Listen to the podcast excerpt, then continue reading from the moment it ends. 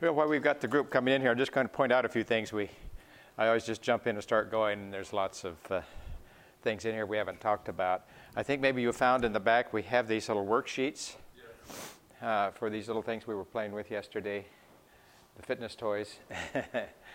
and what's kind of nice to do is feature those. Uh, you kind of need little things to get people's interest up and keep them coming back and so on. And, and so the night before we talk on strength, I usually pull it out and say, now tomorrow or next week when we come, we're going to talk about strength and how to improve it and so on. And one of the things we'll do is we'll test your strength.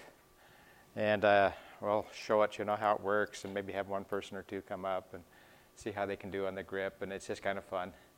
And then people will, oh yeah, I want to come, I want to do my grip strength and see what it is. And you've got the norms down below here. And if you want, you could reproduce this and, and uh, put their name on it and things, and they can keep it. And, and it's kind of fun, and uh, it keeps them interested. And then when we get ready to do the one uh, lecture on the staying lean, we'll then t- get the one on the percent body fat and get the little things out there and explain how it works the time before and so on. And so what you're kind of doing is just uh, building some anticipation for the different topics you're going to do. And then tell people to come a little early and they can test before the class begins.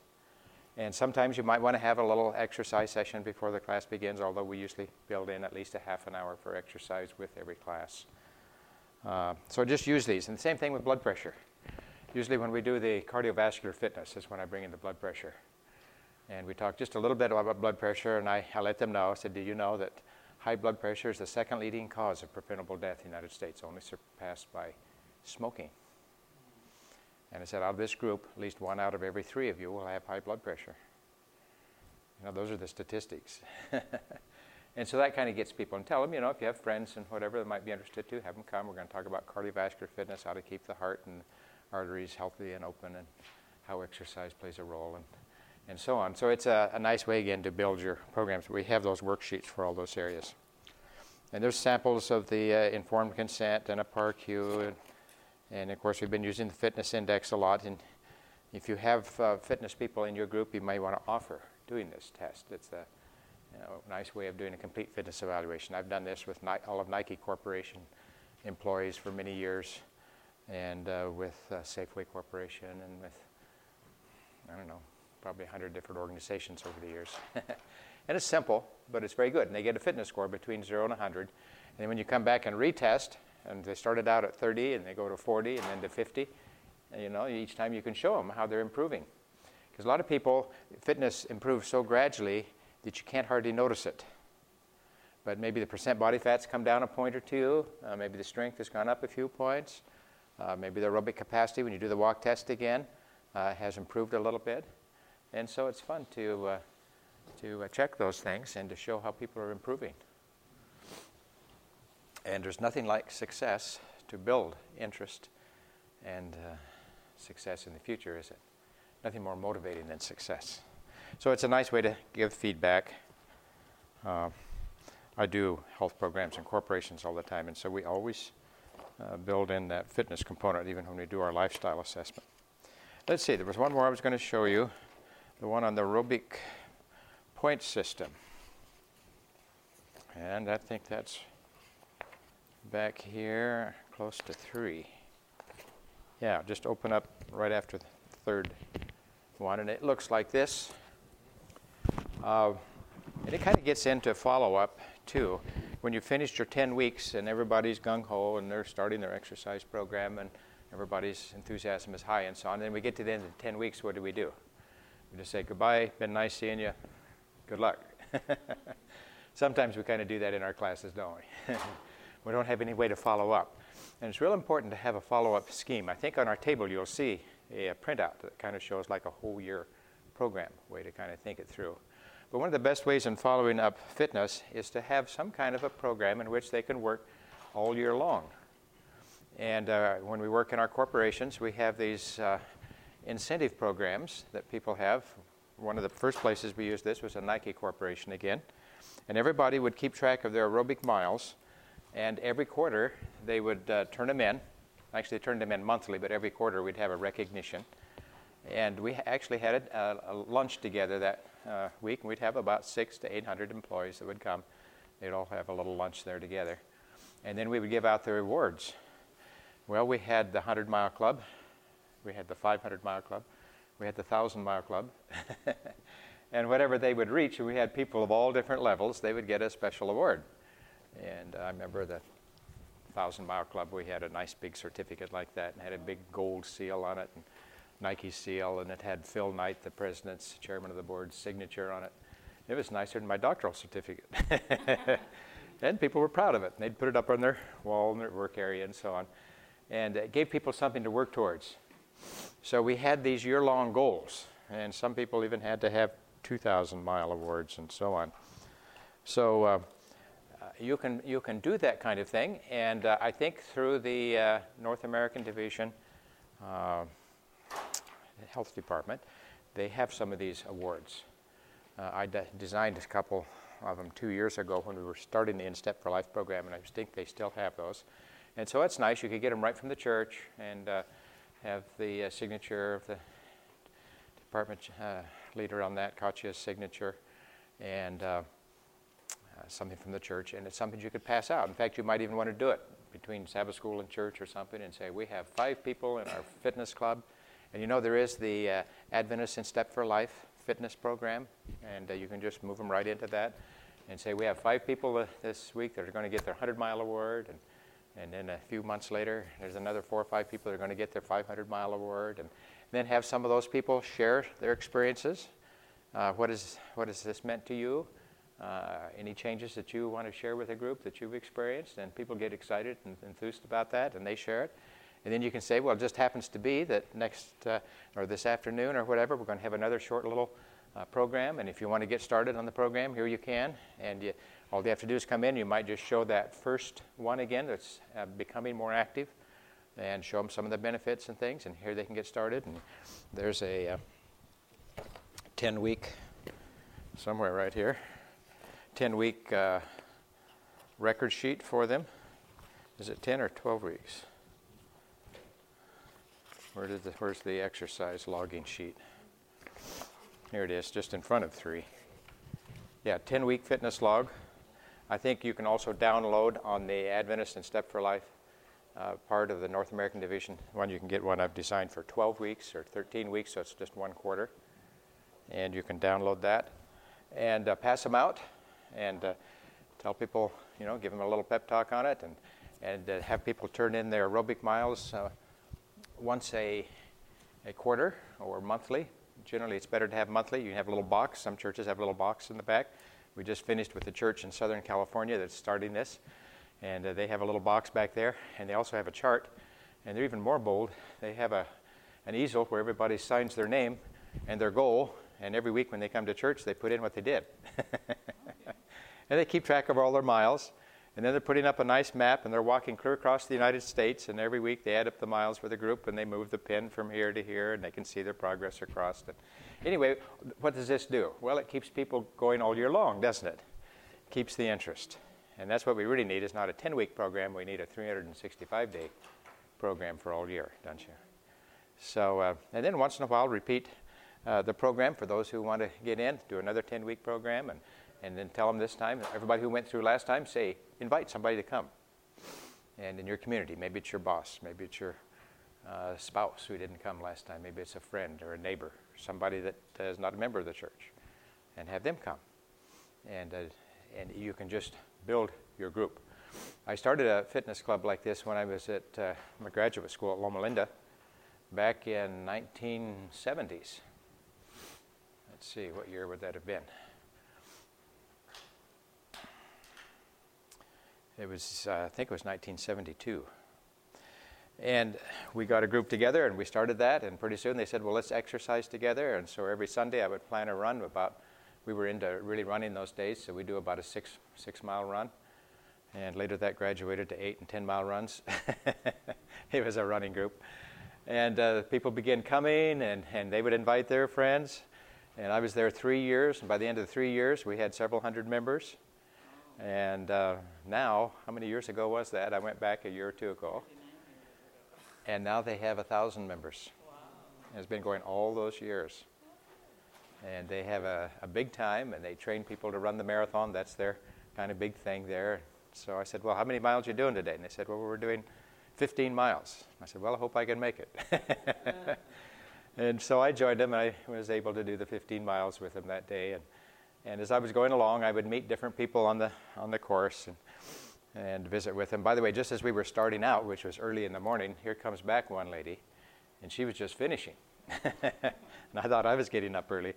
And she said, Oh, yeah, I said, I already got my 15 miles in. I like to get started early. So she was just finishing. And uh, she was in her uh, 70s. Went out and ran 15 miles that morning, feeling good and frisky and energetic. And so it was fun to meet all of these. And on the way back, I was getting pretty tired, you know, and I looked up ahead and I was just inching up on this other older fellow in front of me, but he was still in front of me. But he's kind of weaving around a little bit. So I thought I better stop and see how he's doing, and I began to visit with him. And oh, I'm doing great, you know. he was having a big time, and and he began to explain. I said, "Well, tell me, when did you start exercising?" And he started about six years before that. His name was Dr. Long, and uh, he began to tell his story. He says, "You know, I had, had gotten to a place in my life." He says, "I was about 62 or something. I was I was tired, I was worn out, I was burned out." And uh, he says, I was a physician, but he says, I'm just going to retire He says I was tired of doing all this stuff. And uh, says, then I joined the, uh, we called it the Loma Linda Lopers. I joined the Loma Linda Lopers. and you know, he says, uh, the further I began to exercise, I walked for the first few months, and then I began to jog a little bit. He says, the more exercise I did, the better I felt, the more energy I have. And he says, now, he says, I'm 72 years old, I have no idea of retiring. I've got lots of energy and having lots of fun. Why would I want to retire? so it just kind of changed his life. and he was getting ready to run the LA Marathon, and then, then after that he was going to do one of the what is it called, the Jazz Marathon or something nearby, and and he was all charged up about his life. Well, it's just uh, these are people who've gone the extra mile. You don't have to go that far, but it's interesting to see how that works. But the thing that I have found is that when you make it social and you have things together, you do together, and you go out for hikes together, and you do walks together, and have events all the time. And then people can invite people from the community. Most of the people in that club now are from the community, not just from the church. And uh, it's gone on, and, and the social impact. Uh, when we did our runs, we always ended up in the park, and I'd have some watermelons and, and cantaloupe and, and peaches if they were in season and whatever, and we'd all have some, you know, fruit and things and visit. And, and it became a social event. And it was a very strong power to encourage people to stay active the rest of their life. Probably the one thing I've done in my life that has been more effective than anything else was starting that little fitness club. now, getting back to where I started, uh, right after three, on that aerobic point chart, what this allows you to do is not everybody's going to just walk or run. Some people might like to bicycle, right? You're a bicycler, aren't you? Uh, oh, okay. Somebody I talked with here was a bicycer. Who's the biker? Oh, there he is. yeah, it's fun to bike, but how do you put in aerobic miles on the bike? Or if you like to play tennis, or maybe you like to swim, or uh, ride a stationary bicycle, or whatever, how do you change them into aerobic miles? So what I did is took, uh, figured out how much energy you expend doing all these different exercises based on their MET level. Remember, that's the intensity and so on, and figured out how many minutes you'd have to do that activity to be equivalent to jogging a mile. See how that works? So let's take an example down here. Let's say that you're bicycling, uh, and we've broken it down into an easy, moderate, or vigorous pace because it depends on how hard you go there. So if you're bicycling at an easy pace, how many minutes does it take to be equivalent to jogging a mile? About 18 minutes, doesn't it? But if you're going at a more moderate pace, something up around uh, 12 miles an hour, then it only takes about 14 minutes. If you're riding fast, around 15, 16 miles an hour, every 10 minutes is equivalent to jogging a mile. Or you could go down and look at uh, racquetball, handball, and squash. So it's 20 minutes, 15 minutes, and 10 minutes, depending on how hard you're playing. So a little bit of subjectivity there, but it gives you an idea. So then you can take any activity you do, whether it's handball, swimming, biking, walking, whatever, and turn them all into aerobic miles and put them on your chart and keep those aerobic miles. And uh, this is what I developed for Nike Corporation about, I don't know, 30 years ago, I guess, just when they were first starting. and it's been used in, in hundreds of corporations now across North America. It's a real easy way to take all of your exercise, put it in a similar type of thing, the aerobic miles, and then you can have your awards. And we've had all these different awards. So I just wanted to draw your attention to that. We hadn't talked about that yet, but that's what we have people put in there. They might start out walking, but they might want to add a lot of other activities as they go along. Okay, any questions on how that works? So, so this is uh, over a 10 week period, Uh huh. one hour each session. Well, it could be an hour, an hour and a half, depends. Uh huh. That's how long it's taking you. I, I'm a long, I, I always have so many stories I tell. I have a hard time getting it done in a half an hour, so it takes me about 45 minutes. I used to be. uh, and then, uh, uh, and then, so if it takes me 45 minutes to go over, then we would exercise for about 45 minutes. So it took an hour and a half. Start the first class, you lecture, and you go into exercise. Uh huh. Mm-hmm. And it doesn't have to be a lot. It could be just we're, going to, we've got a little path out here, and we're going to walk this course, and every two times around is equal to a mile or whatever it is. I figured out if we walk around this hospital, about on this hospital, this uh, hotel. you can see I've worked in hospitals some. If you walk around this hotel about four times, that's about equal to a mile. So you kind of find, find a course, and then you can do that. And if some of you are real talented, or if you have someone in your church who's real talented and knows how to put on some music, and you all do the exercise to music, that's fun too, isn't it? And you can, you can do some strengthening and stretching exercise. So what we normally did is about, uh, when I did it at the hospital, we would walk between 20 and 30 minutes. Then we would come in and we'd do the stretching or strengthening for 15 minutes. There was our 45 minutes. Then we did a 45 minutes in the presentation. I had a physician who went through the course up in Spokane. He had a gym in the little town that, where he lived. He invited all of his patients to come. He says every, uh, he did it uh, more than weekly. He did it twice a week. And uh, he would say, Come to the gym. He arranged for that at such and such a time, and we're going to walk together, and we're going to have a little talk. So they would show up, and they, they would go around that gym, uh, and they had figured out how many laps to the mile, and they would get going really good and get sweat going, and then they'd pull out the mats, and everybody just sit on the ground on the mats, and he'd have his presentation, and, and he did this all winter. He, he did it in smaller bites, had more, more exercise time, and then had a little presentations each time. So there's lots of different ways of doing it. Um, and, but we got a lot of material here that you can use to help you do that. My computer went off. Like I say, I'm talking too long here. I'm giving you a demonstration and going through the things and taking a little more time to explain it and so on. So you could take those same PowerPoint slides and uh, say, we're going to talk about uh, whatever. And if you forget what I said, yeah, you can, uh, when you get the other sets, there's speaker notes and things that come underneath there and can remind you, you know, here in this study, here's what they found, and emphasize this. And, and yeah, allows you to go through and share the same thing. And then each person has their little book, and that goes along with it. And when we start, we always use the pedometers. everybody has their little pedometer. Start that out at week one. And uh, with those little tools, you'll get real good uh, results with your group. Uh, you know, it's hard to know unless you try them out. And so uh, I actually uh, have tried out a lot of different ones and worn them and compared them. Sometimes I'd have three on at a time and see if they all got the same results. And then you can calibrate them by counting your steps for 100 steps and see if it did 100 or at least 98 to 102, somewhere close to there. And I've tested them over the years, and the ones we found to be most accurate are the ones that we're selling out here. We like those, and they also have a little watch in them, clock.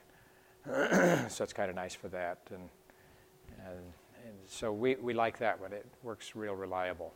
We've had some other cheaper ones that don't work very well or they don't last very long, and they're kind of a toy. So you kind of get what you pay for. So it's a little bit more, but it's a real good quality one, and that's one we use. And if you order those in quantities, they get the price down too. All right, well, this shut off, so I'm going to have to start over here again.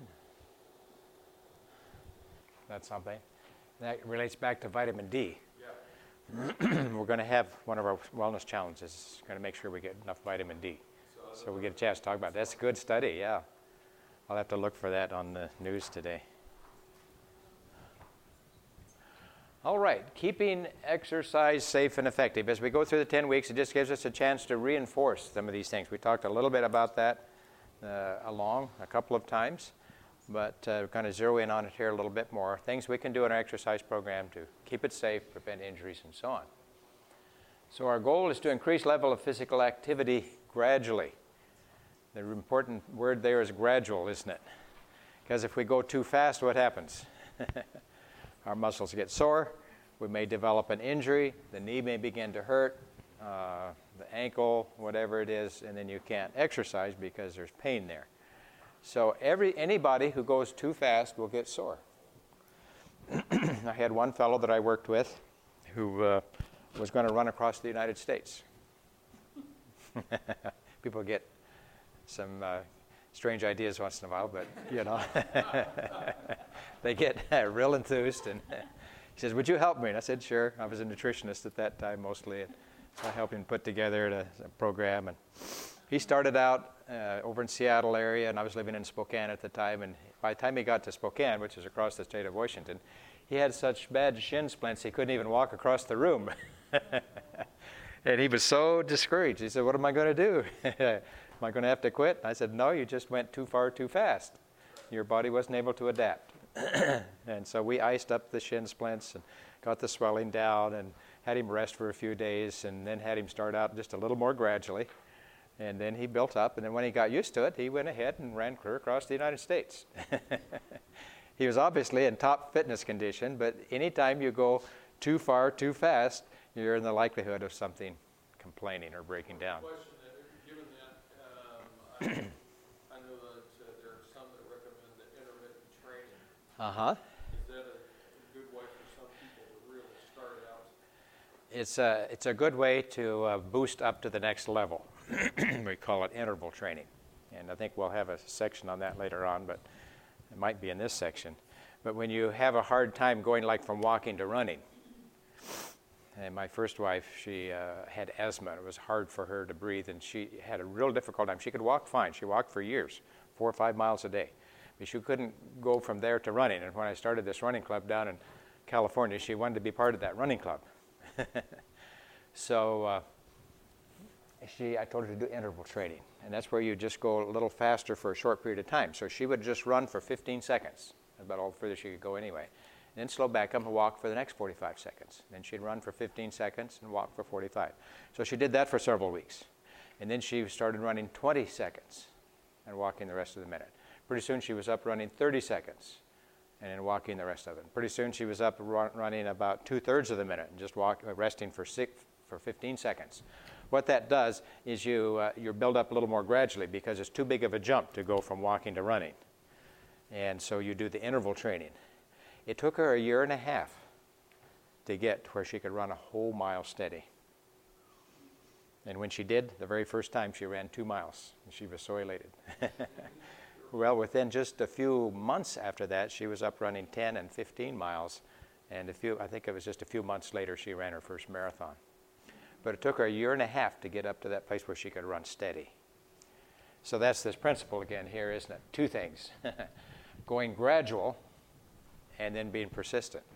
I had kind of given up. I said, you know, you may just want to walk and jog. That's okay. But no, she wanted to make a runner, and she did it. She ran several marathons in her life, too. I think she ran 12. Okay, so physical activity is safe for most people, and most people won't get injuries doing what kind of exercises? Moderate. That's why we like them to start out. And you saw a list earlier on of what the moderate activities are. That's the best place to begin. Walking is one of the best ones. And when they do occur, the most common problems are right here sore knees, ankles, and feet, and sore muscles. Any of you here have some sore muscles? uh, we've been trying to go into them easy, but if you jump in too fast, almost everybody will get sore, some sore muscle somewhere. So, uh, but that's just a sign of new life coming into those muscles. also a sign that you're going up a little too fast, so kind of ease back a little bit. So if we're going to follow these safety guidelines, we'll minimize these risks. And then we'll talk a little bit about sports injuries, and maybe you can help us a little bit on that too, because you deal, I'm sure, with a lot of sports injuries. All right. So we need to choose activities appropriate for your age. As we get older, we need to be more careful, don't we? It takes longer for the body to adapt. If we're overweight, we need to adjust for that. Our fitness level, if we haven't exercised for 5, 10, 15 years, then that's a sign we better start out pretty careful, doesn't it? And then if we have some health conditions, as listed up there, we need to be very careful. Doesn't mean that you shouldn't exercise, just needs to you need to make sure that you do it carefully. So the safest activities then are moderate intensity, in other words, you don't get your heart rate too high to begin with. You're breathing but not being out of breath, and uh, your heart rate goes up some but not real high. It's low impact. Uh, that would mean that you don't start out with jogging. Jump roping is high impact. you wouldn't want to start there. You want to get make sure your body is used to that and ease into it, or don't do it very long at a time. Um, don't involve purposeful contact with others, such as some competitive sports. Football wouldn't be a good place to start, would it? and other contact sports. So, uh, some things that are kind of moderate. Bicycling is easy on the body. I have found that uh, running is probably one of the harder things that you have to adjust to, but biking is pretty easy. And if you have a lot extra weight, that's easier too, because you can you don't have to put all the weight on those joints. Um, and you can see some other kinds of things listed down here. More moderate activities. Swimming is a good one. And when I built my house a few years back, I put in a lap pool because with all those years of running, I knew it wasn't going to be able to do it forever. and when my knees started to hurt, then I'd have something else I could do. And so I'd walk now and swim. Golf would be a, an easy one. Gardening, yard work, those are all examples. Uh, we could put with the swimming uh, water aerobics very gentle, isn't it? And then another one I would put on there would be that elliptical trainer, where you're walking, but your feet don't actually, you know, do that so much as they just stay placed. So all of those things decrease the impact or the strain on the body, and when you're first starting, those are good ones to do. Where would the treadmill come into that? Well, that'd be like walking, wouldn't it? Except if you put it on a, sure, uh-huh, same thing, except if you put it on a grade. And so when you're first starting, you probably want to start level and then gradually work it up to where you're climbing up hills. Up hills would make it a little more strenuous, wouldn't it? So sure, it'd be fine. Manual treadmills, do they work okay? Manual ones versus the uh, Powered ones, sure, uh-huh, as long as you're walking. Uh, and then when you first start, it's easier on your body instead of doing it all at once if you put it into shorter sessions. So you might want to do two to three five minute sessions per day for someone who's not used to any exercise at all uh, or uh, one to two 15 minute sessions uh, or 10 minute sessions. And uh, 15 minutes, a lot of people can do, but if they go a half an hour, they're going to hurt. They're going to, something's going to, you know, if they're not used to it. Uh, if you're young and healthy, probably won't be a problem. But anyway, breaking them up is another way to make it easier on the body. So you do shorter sessions, but you might do two or three of those sessions. now, are you familiar with warm ups and cool downs? Anytime you start an aerobic exercise session, it's e- best for you to ease into it. So, if, if, when I was running, I'd just walk the first few minutes. Just walking briskly, get your heart kind of going up, get your muscles ready for more things, and getting warmed up. And then when you're ready, take off and go running. Um, if you're bicycling, you just start out a real easy pace and first few minutes. And then as you get used to it, then you can pick up the pace if you want. So it's just starting with something easy and then working into it. If you're playing golf, it's good to warm up a little bit. What are you going to use in golf? Well, you're going to use your arms and you're going to use your back, aren't you? So doing a few little things to warm up and maybe even some stretching and so on and take your putters and begin to move around. And then when you get up there and really swing on that first one, you're not likely to hurt yourself. So, whatever it is you're doing, uh, warm up is important. And the same thing in the cool down when you finish your exercise. If you're out working really hard and your heart is pumping and so on, and if you just stop exercise, where's all that blood going to go? Well, it's rushing down to your leg muscles, usually. And if you just stop and stand there, uh, all the blood pools down there. You don't have much blood coming back to the heart. It's easy to get uh, lightheaded, even to faint. People have done that. And so when you've been going vigorously, what's the best way to cool down? Walk for a little while at an easy pace. So if you're at the gym and you're working on the treadmill and you're all done and you hit the button, don't just hit stop.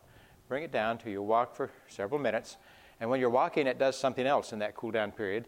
It takes all those metabolites and wastes that your muscles are producing, and it helps to mo- remove those from the muscles. If you just stop, they tend to pool there, and that tends to make the muscle more sore too. So you work all of that out and gradually restore yourself to normal. If you're doing like a fast walk like we were doing the other day, do you need to warm up or cool down and stuff like that? Yeah, and maybe you noticed when we started, I said we're going to walk for a little bit, a couple of blocks, and we'll just kind of walk along at a nice pace to get us warmed up, ready for the more brisk walk. And then what about a cool down? And you still want to cool down even in that? Yeah. So you want a slower pace. hmm Just ease up and walk back. And what it does again is your heart's just racing along and pushing this blood out as fast as it can. And then if you just stop, you know, it takes a while for the body to adjust. And so uh, your heart slows down gradually then. And while you're doing that, you're still keeping the blood flowing because when you're walking, your legs act like a pump. If you're just standing there, they tend to pool. But it's our muscles that actually squeeze the veins. You see, there's no pressure in the veins like there is in the arteries. And what does it get? What do you have to do to get that blood back? Well, it's our movement. So walking are like little pumps. When we, we take a step, squeezes those veins and helps the blood to come back up, and so it normally restores you back to a resting stage. Couple minutes is long enough, or you need more like five? Well, here's what they recommend. What does it say up here? Uh, it doesn't say. They recommend uh, three to five minutes. If you're older, it takes longer to adapt. Five minutes is probably better. If you're younger, probably three minutes is probably enough. Okay? So, anyway, just a good principle. Warm ups and uh, cool downs. So easy walking before fast walking, gentle calisthenics and things are a good way. Stretching for active sports such as tennis, basketball, golf, some of those things. And then a warm up for strength training also involves doing some exercises, getting the uh, muscles warmed up. Uh, walking, I, I walk to the gym. It's a quarter of a mile, and I walk briskly and so on. And there, I'm all ready to do the weightlifting and things. And so, uh, it always helps to be warmed up. Progress gradually.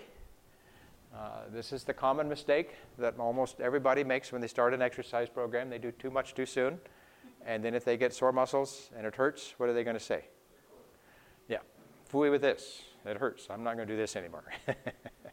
so that's why it's important to ease into it and take your time. Gradually, over weeks and months, increase your exercise. First of all, thing that you increase is your time per day.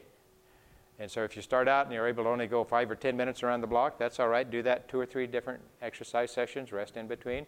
And then pretty soon you keep working on your time. And when you get your time up where you can go 20 to 30 minutes at a time, then you can begin to do more days. When you're first starting, you might do every other day. Takes an extra day to rest in between. And then as you get your time up, then start increasing the number of days per week till you get up to at least five days per week. And if you can do it daily, that's ideal. Doesn't mean you have to exercise hard every day. You might have some rest days where you just do easy things too. So the goal is to aim for at least 30 minutes, five days per week. And if that takes you 10 weeks, 12 weeks, whatever to get there, that's okay. Now, for inactive people, they want to avoid the real strenuous exercise right off. And why might that be a problem? If you're not used to exercise, remember we had pictures of those arteries. Remember they were starting to close up a little bit, and we said you don't have symptoms until when? They're 90 to 95% plugged. Well, let's take you have somebody in your class who's got his arteries already 95% plugged and it doesn't have any symptoms yet because he doesn't do much. He just walks from here to there and sits down again, or her. But you take them out and they start running, what can happen? You can actually precipitate a heart attack because the blood can't get through to the heart. There's a lack of oxygen in the heart. That's what we call ischemia. And when you have ischemia, you're liable to have abnormal beats. And uh, if that starts, you get a fatal arrhythmia, and the person can have a heart attack and die. It does happen all the time. What we hear about a lot is the shoveling of snow, isn't it? So somebody's real sedentary, they get a foot of snow, and he goes out there, well, I can do this, and it's cold out there anyway. When you're cold, that also causes your coronary arteries to constrict a little bit, breathing that cold air. And they get out there, and it's hard work doing that snow. and they overexert themselves, and first thing you know, they have a heart attack, and they go out and they're laying in the, in the driveway, and they're dead. So what we need to do is be careful that we ease into that. And also, again, that's why If they get older or if they have some of these problems, it's good for them to check with their doctor. Now, if they're doing a moderate exercise, usually that's not a problem. And if they begin to develop symptoms, they can go to their doctor, of course, and get help too. Now, how much do you progress per week? Here's kind of a general rule you don't want to progress more than about 10% per week. Now, in your first few weeks, you may go a little faster than that if you start at a real low level. But let's say that you're walking for uh, 20 minutes uh, at a time. And if you're going to up that, what would you do? Well, you just add a couple of minutes. So you go to 20 to 22 to 24. How long is it going to take you to get to half an hour? Yeah, just a few weeks, isn't it? Four or five weeks, and you'll be there. And if you do it real gradual like that, it won't overdo. When we're doing marathon training, we do the same thing. So if you're running 10 miles a week, the next week, if you want to up it, you go no more than about 12. And then you go to 14. Then you would go to 16. You see, it goes up pretty fast anyway. And you wouldn't do that each week, but you might do that every two or three weeks. So going up gradually. If you go up gradually, your muscles will get stronger, and uh, and it, your body should adapt. If you're having problems during there and you have sore muscles and your knees begin to get a little sore, what should you do? Just back off a little bit, rest a little more, go every other day. Sometimes it takes 48 hours for all the muscles and things to get healed up again. And uh, then build up gradually, and then don't increase that 10%, and then try it again. But if you have sore muscles, it just means you're going a little too fast. Just ease back a little bit. It doesn't hurt to take a day or two rest off either. So here's the statement from Physical Activity Guidelines for Americans. Inactive people who gradually progress over time to relatively moderate intensity activities have no known risk of sudden cardiac events and very low risk of bone, muscle, or joint injuries. So this is their statement. So doing it very gradually and a moderate intensity, the risk is very low. Have no known risks of sudden cardiac disease. It's the big vigorous things where they go really hard and overdo that causes the damage. Okay, another good thing for safety is using the right gear. And uh, one of the important things is your shoes for walking. And you want good shoes. Here's my New Balances. Pretty sure they're New Balances, yeah, NB. and if you look at the running shoe, you see they've got this nice, big, thick, soft stuff. So when my foot hits that concrete or whatever I'm walking on, it makes it a lot. It absorbs the shock, and that helps the knees and the ankles and the feet. And even up here in the front, this is what they call a training shoe. See how thick that is? So it just really helps to absorb that shock, and it helps to spin a little bit. And if you want even softer ones, you can get inserts that have even more cushioning. And you can put that in there, and if you have a little trouble with your arch or whatever, you can get uh, insteps that have a little more arch support. So there's a variety of things that you can do. Also, you know, it's made with a, uh, these are kind of beat up and worn out, about ready for a new one, but uh, notice that they are made out of kind of a net. Why is that important? Yeah, you want it to breathe. You've got a lot of sweat glands on the bottom of your feet. I'm not sure why the Lord put it there. Uh, but when you're working hard, you, your feet will get wet. And so you need that to breathe. And uh, if you have a hard shoe in there, your foot will get wet, your sock will get wet, and then what happens next?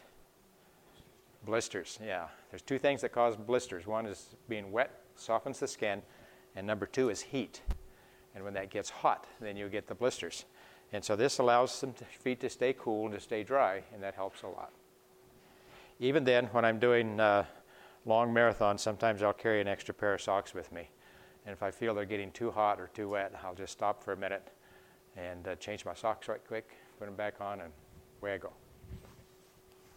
What's the mileage on a, good shoe like that? How often should you change uh, if you're walking I usually got a new pair at least every year. every year? And then what happens is you get a lot of older pairs, and so it's nasty weather. You'll use an old one or something, and I've got about three or four. My wife keeps telling me to throw some of those old ones away. but you hate to run, hate to throw them out. You say, well, that was the last pair I did the Honolulu Marathon with. Or I know. and I just took off the tag here for this class because I thought, well, you I'll probably better throw it away. It's been on there for about six months, the last big race I did. But you know, I hate to turn it off and finally I did. And they put the, uh, the little chip things right in a, a, little thing you can tie under your shoes now. So when you go across, uh, you automatically, they log you on the computer. Uh-huh. I was doing the Honolulu Marathon and uh, called up my brother on my phone. I took my cell phone with me, and I was in Honolulu, and he was back in California. And I said, "Guess what I'm doing today?" And uh, he says, "I know." He says, "You're running the race." He started giving me my times for the first quarter and a half, you know, and so on. Oh, well, how do you know all that? he says, "Well, you told me your race number." And he says, "I've been tra- tracking you on the computer." And he says, "Every time you go across, I." Your number pops up, and I can track you and know exactly what you're doing. And he knew my pace better than I did. So it's kind of neat nowadays what they can do. So try a shoe, uh, get some help from the shoe people. If you go to a place where they have people who are used to giving you some help, it's good. You'll see there's kind of a little color wedge and things in here. This is a little harder material. That's to keep my foot from pronating. And some people, uh, alignment is not as good as others. And when you pronate, your foot tends to go in. If you take an old pair of shoes and look at them, you can quickly see if they start to run over on the inside, that's called pronation. That puts strain on the knees, and the knees help to keep prevent that. So when I wear these, I never have that problem. So they can help you with that and to make sure the pair is real comfortable. This little part right in here. And they'll tell you that if you need a pair that helps you keep them from pronating. But sure does a world. I, I, when I started running, they didn't have running shoes yet, really. And uh, I used to have blisters all the time. But since they have the new shoes, uh, they just really, really help. Which one you say uh, best? Well, my everybody has their preference. I think they're all probably good, but I like New Balance and Nikes are the are the best for me. That's what I've had the best luck with. You say lightweight, uh, I know s- it used to be popular, ankle weights per pound on each foot, or heavier shoes. And when you go to lighter weight for a race, does that make a difference? Uh, I wouldn't use ankle weights. is there a reason why? uh, well, first of all, there's no evidence that it's beneficial. And you change your way your body is handling your feet, your brain, your brain gets used to heavy feet, and you take them off, and your brain has to readjust again and things. If you want more exercise, just run faster. Uh, You don't have to worry about ankle weights. I was gonna say, I can vouch for that. 'cause Oh, okay. Our family, we delivered like twenty-four thousand phone books for. Wow. Project Liz.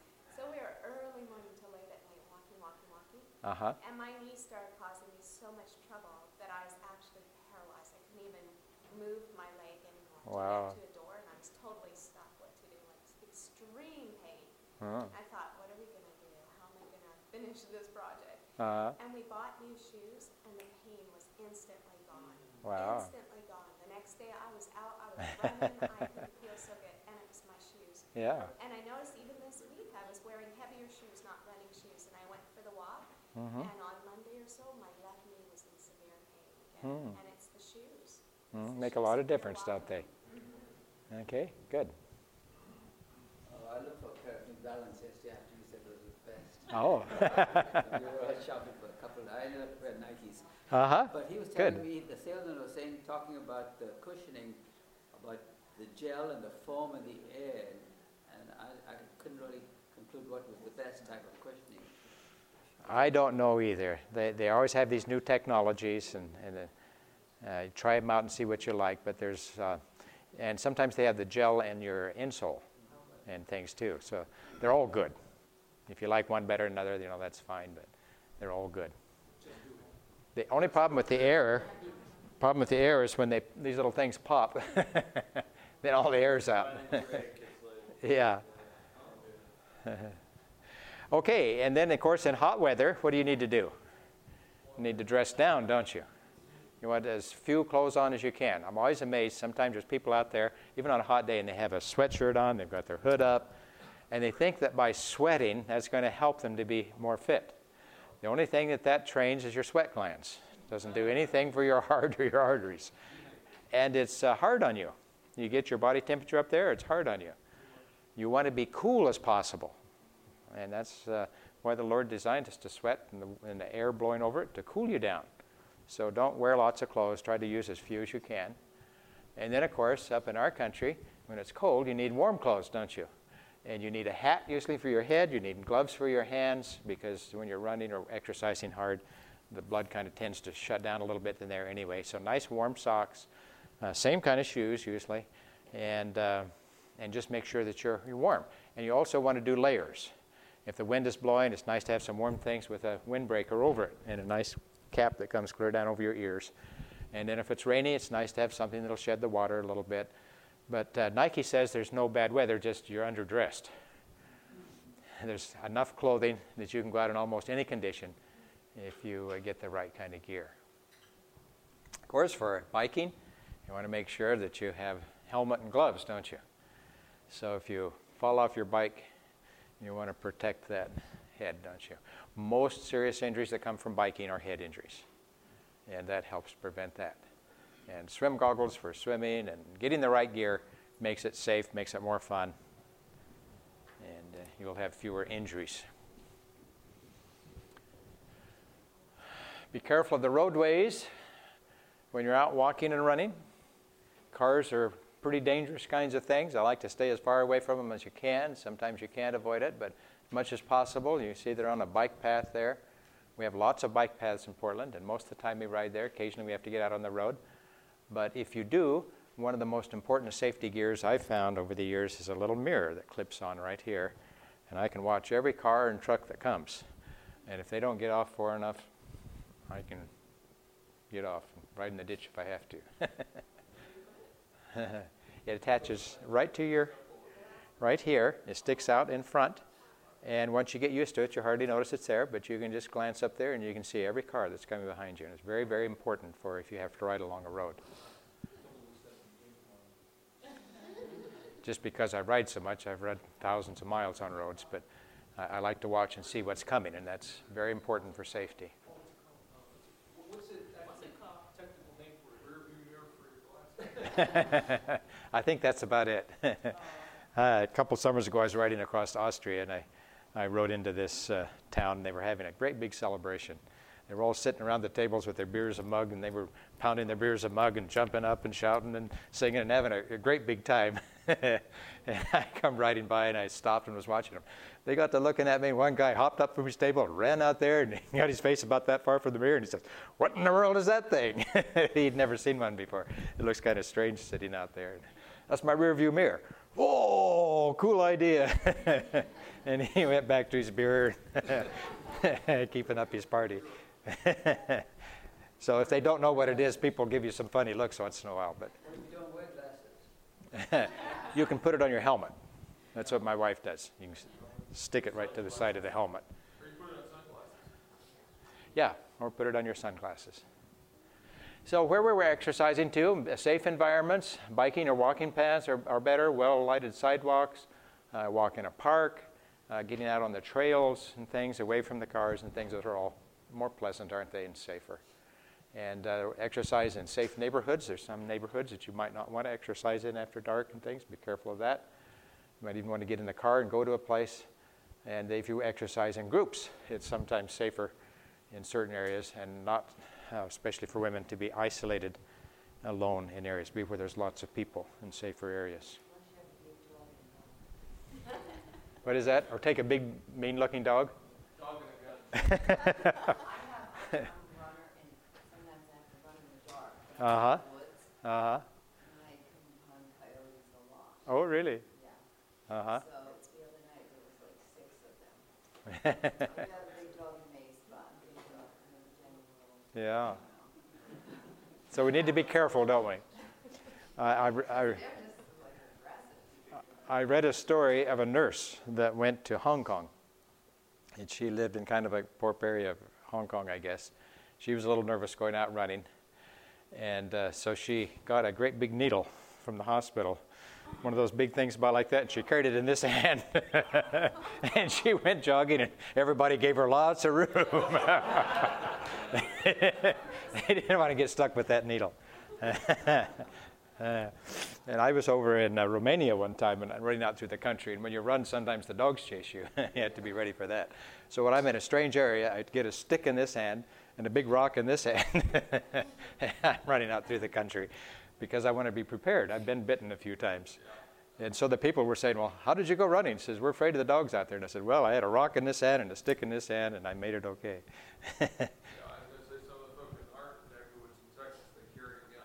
Oh, they're serious, huh? Okay, so what should uh, you do if you have a health problem? So you need to c- contact your healthcare provider and talk things over with them, don't you? Especially if you have some of these conditions. And as we mentioned earlier, even if you have osteoarthritis, you still need to be exercising, don't you?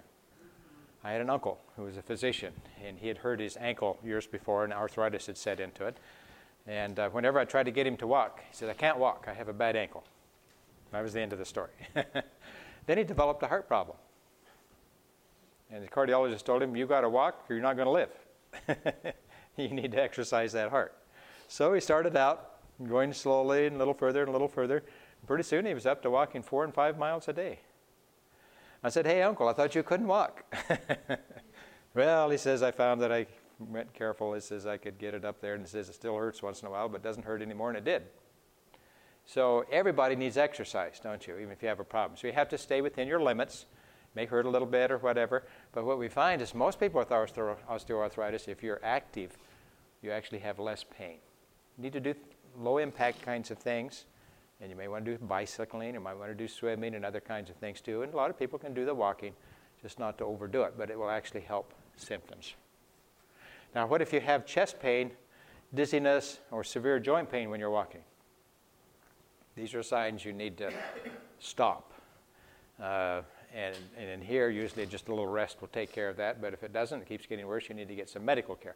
But these are abnormal signs. You need to go to your doctor, get those checked out, see what's happening. And uh, The osteoarthritis, now, I, I read a study where even gradually you build up like your wife did, it can even be good for your osteoarthritis. It can. If you're running Mhm. properly, you know, Mhm. find what agrees with the person. If they're real heavy, that's probably contraindicated. Uh, but that's probably what's caused the arthritis. Sometimes people say, well, if I run, it's going to cause arthritis. Actually, the research shows that that's not true. Runners don't get any more arthritis than anyone else. The one thing that we do know that causes arthritis for sure is heavy weight. And people who are real heavy and don't exercise a lot, they're the ones that's most likely to get arthritis in the knees. So, uh, getting the weight down if you can, and going easy. And if you can't run, walk. Most people can walk, or they can find water aerobics and other kinds of activities they do. Well, there's a form that the participant will sign. Uh huh. So with that, you don't require or need the actual doctor's signature that says, you know. You're doing an educational program, and the, the route that I have always used, or the tech, is that uh, we're here to give you good education, but you have to be responsible for your own health. We'll advise you on what the best guidelines, and you take these right from, you'll notice down here the American guidelines for exercise and so on. That's where I'm taking most of these. Sometimes it's just copied word for word. These are the guidelines. If we give good guidelines, then the people, it's their responsibility to take care of themselves. And if you see something that they're not doing, it's good to warn them. But the, the responsibility has to be on their own, and that's what I usually have them sign.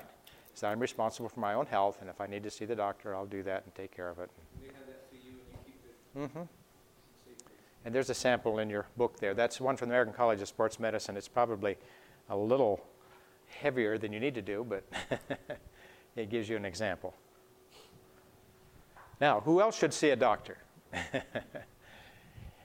Anyone who plans on remaining sedentary is at increased risk for early mortality and diabetes and obesity. So people always say, well, if you're going to exercise, you should see the doctor. Well, it's also true if you're not going to exercise, it's even more important that you see the doctor, right? Because following a sedentary lifestyle is even riskier. so you can't remove all risk in life, but uh, we can be prudent, can't we? So, how about vigorous activity? So, here's uh, their guidelines again. A healthy person who is habitually active with moderate intensity activity can gradually increase to vigorous intensity without needing to consult a healthcare provider. That's the recommendations for the nation. So if you're already used to doing moderate exercise, your body is used to that, and you want to go to vigorous, if you work at it gradually, there's probably no contraindication why most people shouldn't be able to do that. But people who develop new symptoms when increasing their levels of activity should consult a healthcare provider. So if you get any of those kind of problems we were talking about earlier, then just check with your doctor and make sure. How about if you have pregnant women? In your classes or starting to exercise. Here's the recommendation moderate intensity physical activity is generally safe for women with uncomplicated pregnancies. My own uh, uh, daughter in law jogged all through her pregnancy up until almost the last day. I think maybe the last week she slacked off a little. but uh, uh, she was a die-hard runner and, and uh, she just ran easy and was no problems. But anyway, they're recommending moderate intensity for, for that time is probably best for most of them. And women should talk with their providers about how to adjust the amounts and types of activities. We don't want to cause a problem, and we wouldn't recommend going hard and especially increasing body temperature. So going easy is what's recommended. During pregnancy, women should avoid activities that involve lying on their back after the first trimester and do activities with high risk of falling or abdominal trauma. So some things are listed. My wife, with our first son, uh, was about a week over, so she went horseback riding the, for just a little bit the day he was born. that was back in our early days. she walked five miles that morning and then rode a horse that afternoon, and he was born that night. she was trying to do something to get things going. when you're young, you do foolish things, don't you? so, exercise program. Here's just kind of a sample showing how to uh, gradually work into things. So, a person hasn't been doing exercise regularly. Uh, gradually working up to walking three hours per week is the goal. So, the first week or two, they might just walk for 10 minutes a day, three days a week. The idea of going every other day is an easy way for the body to adjust and people to get started. And then by week three, maybe you walk 15 minutes per day for three days per week. And you see that's about only 45 minutes per week total. And then week four, you might be going up to 20 minutes three times a day. That gives you up to an hour. And then weeks five to eight, you continue adding five minutes per day per week. And uh, exercising three days per week at first, and then uh, by week eight, you'll be going uh, more often. So you're up to 120 minutes per week, and then weeks nine, they're adding one more day a week there. You see how they're just gradually putting that up? So four days a week now. They might also add some other activities they might like to do on the weekend, going biking and other kinds of things to do some variety of things. And then weeks 10 and 12, they continue. They're up now to doing five days per week, 30 to 40 minutes per day. That 150 to 180 minutes per week, that would be the three hours. And they're up there doing what's being recommended. And then, if you want to do some more things, maybe once a week you do something a little longer. And this is what you do to get your endurance up. So when you're training for a marathon, you might do your regular exercise during the week, and then on the weekend, you go out and you do something longer. So if you've been used to working an hour a day, you'd go out and do an hour and a half. And later on, maybe up to an hour or two hours, and then up to three hours. So you gradually work your way up to longer distances. And some varieties of things. And that's what you're doing is you get into shape so you can enjoy activities, isn't it?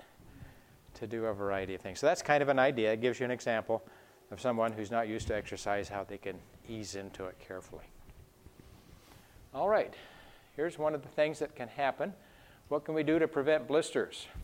Well, we talked about wearing the right kinds of shoes and ones that fit you. You don't want them to rub anywhere, or you don't want them so big that your feet are moving around in there and sliding and slipping. Uh, keep the feet dry and cool. We've talked about that. Let them breathe.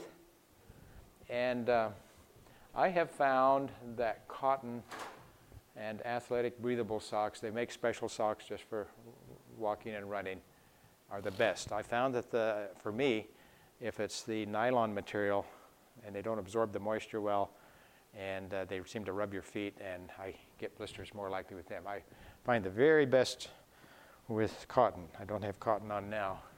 But if I was going very far, I'd take these socks off and put the ones on I had yesterday again, just cotton ones. I found that they've always worked the best for me. You can get real fancy socks that have two layers for running.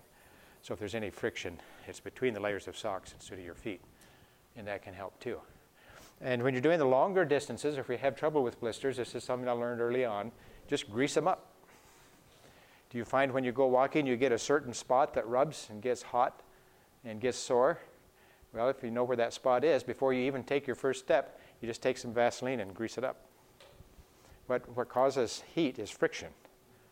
And if you put a little Vaseline on there, you reduce that friction and it reduces the rubbing, and you're less likely to get a blister. Almost everyone who runs marathons now, that's just because I've done a lot of that. I use as an example. You don't have to run marathons. But we always grease our feet before you go. This media was produced by Audioverse for the NAD Health Summit. If you would like to learn more about the NAD Health Summit, please visit www.nadhealthsummit.com. Or if you would like to listen to more free online sermons, please visit www.audioverse.org.